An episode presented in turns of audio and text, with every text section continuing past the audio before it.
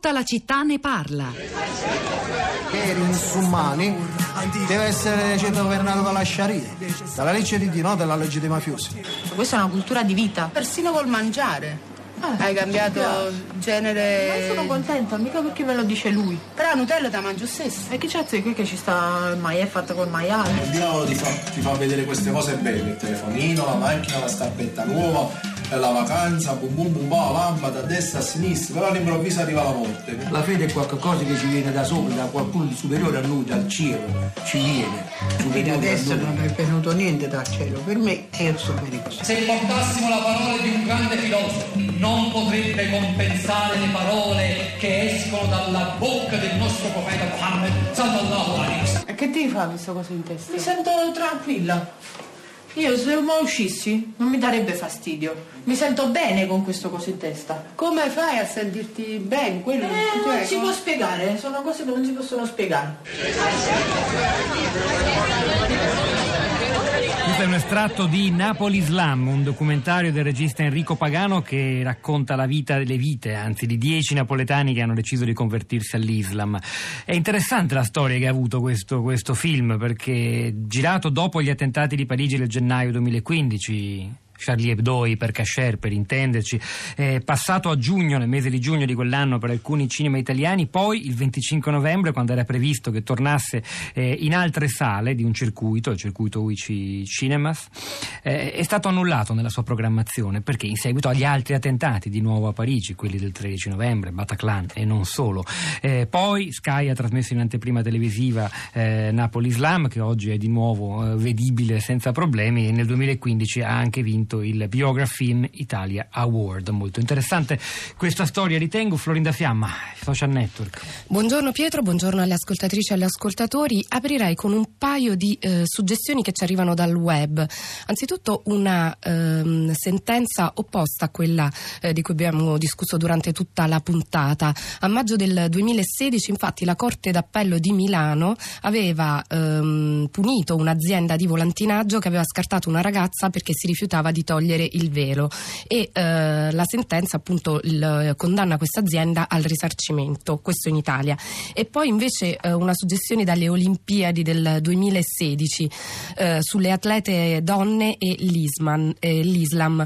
Infatti Jai Muhammad, una giovane schermista americana, è stata la prima donna atleta del team statunitense a partecipare alle Olimpiadi con il velo. Invece spostiamoci sulla nostra pagina Facebook do- dove Niccolò ci scrive io ritengo che le religioni debbano essere un fatto privato, credi in ciò che vuoi a casa tua. Da Dio a Star Wars credi nella società fuori casa. Ovviamente la sentenza è riferita ad aziende private che devono imporre divieto per ogni credo e filosofia. Personalmente lo estenderei alla pubblica via, alle pubbliche aule, alla vita, alla vita tutta. Credi in ciò che vuoi, ma fallo a casa tua. Di segno opposto è quello che eh, ci scrive invece Nino. Sono un convinto ateo, ma trovo di ispirazione totalitaria questa sentenza europea. Una decisione che tende a mettere tutti d'accordo sul pacchetto sicurezza, con norme di prevenzione certamente esasperate. Il paradigma del noi e loro si conferma come discriminante culturale prima che sociale. La laicità è ben altro e sarebbe il caso di non infangarla con il sentimento del dominio. Voglio leggere un messaggio via WhatsApp di Paola. A mio avviso il dibattito di oggi non è velo sì o velo no, si tratta piuttosto dei limiti tra le varie libertà, dell'individuo, di un'azienda privata a creare le proprie regole, dei governi a loro volta a porre limiti su queste due, più la propria stessa libertà. Quando i limiti di tutte queste libertà si sovrappongono, nascono conflitti e dilemmi come quello di oggi. Valeria da Milano, buongiorno e benvenuta. Sono qua. Prego, a lei.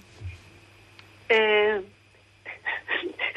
vuole- mi ha chiesto prima l'intervistatrice se potevo raccontare qualche episodio. Uno, ce ne basta uno, il tempo è pochissimo, Valeria, un minuto. Va bene, allora gliene dico uno. Eh, dunque, a parte che in tutte le aziende io ho lavorato almeno in 12 posti diversi eh, e nell'area del personale, ecco, tantissime aziende imponevano un tipo di abbigliamento e vietavano degli altri.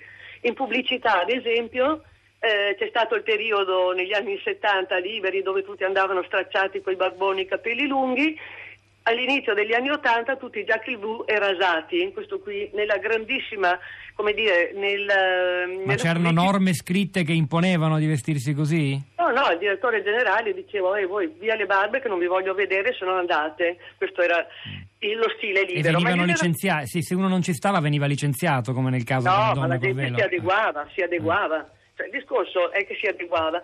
E ne racconto però una, grandissima azienda industriale, un operaio aveva chiesto di essere tolto dal, dal reparto pittura che era molto dannoso ehm, e si era liberato un posto nella reception dell'area rappresentanza. Era un bellissimo ragazzo con la coda di cavallo. Quando il presidente l'ha visto, ha detto io quello lì non lo voglio lì, deve tagliarsi i capelli. Allora siamo andati a dirle, il presidente non lo vuole, ha detto che la manda via, licenzia, per tagliarsi i capelli, dice ma mia moglie piace così. Tira molla, questo ha preferito tornare al reparto pittura o fonderia che fosse, pur di non tagliarsi i capelli, però l'imposizione c'era. Questo è solo per dire che in ogni azienda, scritto o non scritto, si diceva ci si comporta così. Un'altra azienda di patatine era vietato portare le gonne sopra il ginocchio. No? Chiarissimo, Eh, Valeria, eh, sì, penso che gli esempi se ne potrebbero fare, fare davvero molti. E, e chissà se è proprio questa allora la base della sentenza della Corte europea. Insomma, è molto, molto complicato oggi farsi un'idea, credo. Scilla dalla provincia di Siena, buongiorno. Sì, salve, buongiorro, mi sentite? eh? Sì. C'è una tempesta di vento. Ehm, il mio messaggio eh, era, eh, avevo scritto semplicemente, io come donna sono contrarissima al velo e la vedo un'imposizione, ma trovo che uno Stato non debba diciamo debba proibire il meno possibile eh, perché eh, si proibisce e più ci si avvicina a quegli stati eh, dove non c'è libertà che, che noi tanto eh, diciamo guardiamo male o, o- o lottiamo. Quelli che dicono, di- cioè, mi irrita sentire i discorsi, ah ma noi se andiamo lì ci dobbiamo coprire, ci dobbiamo mettere il velo, ci dobbiamo mettere eh, le gonne lunghe. Però ecco appunto più eh, facendo il comportamento che, che- che- che- che noi diciamo, a cui siamo contrari e più eh, ci rendiamo simili eh, a quelli che noi disprezziamo in qualche modo. È stata molto chiara, Scilla, la ringrazio davvero. Sentiamo anche Maurizia che ci parla dalla Valtellina. Buongiorno e benvenuta, Maurizia. Sì, buongiorno. Ecco, il mio messaggio era ispirato al discorso del dialogo perché parto da una mia esperienza diretta. Ho vissuto in Arabia Saudita con mio marito che era un dipendente ENI per un anno. Devo dire che erano delle regole veramente impegnative per un occidentale. E, mh, poi eh, con contatto con le donne non condividevo ovviamente nulla di quanto veniva imposto, non so, viaggiare dietro la macchina, non poter mangiare in un ristorante, andare sempre negli ambienti riservati alle famiglie, cioè tutte queste cose. Però sono entrata anche in contatto con donne ehm, che erano fu- nel sociale completamente assenti, ma erano profondamente importanti, importantissime nell'ambito familiare, quasi delle regine. Quindi c'è questo valore di per sé stesso.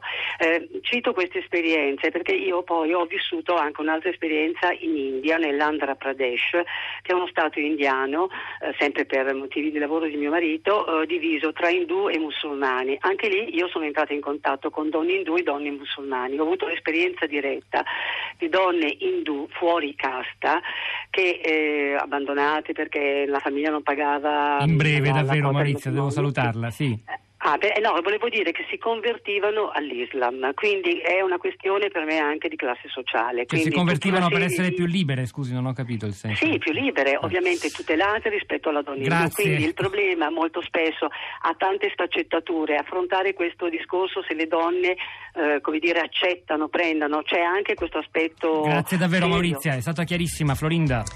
Eh, Sergio, perché si parla indistinta- indistintamente di velo islamico, bisogna distinguere tra hijab, kimar eh, e burqa, sono cose diverse e hanno a che fare con la tradizione e non con l'Islam in senso stretto. Continuate a seguirci sulla città di radio3.blog.rai.it. Ora la linea passa a Radio Tremondo. C'era Nicola Pambuffetti stamane alla parte tecnica, Piero Pigliese alla regia, Pietro del Solda e Florinda Fiamma a questi microfoni, al di là del vetro Cristina Faloci, la nostra curatrice Cristiana Castellotti che vi salutano. Ci risentiamo domattina alle 10.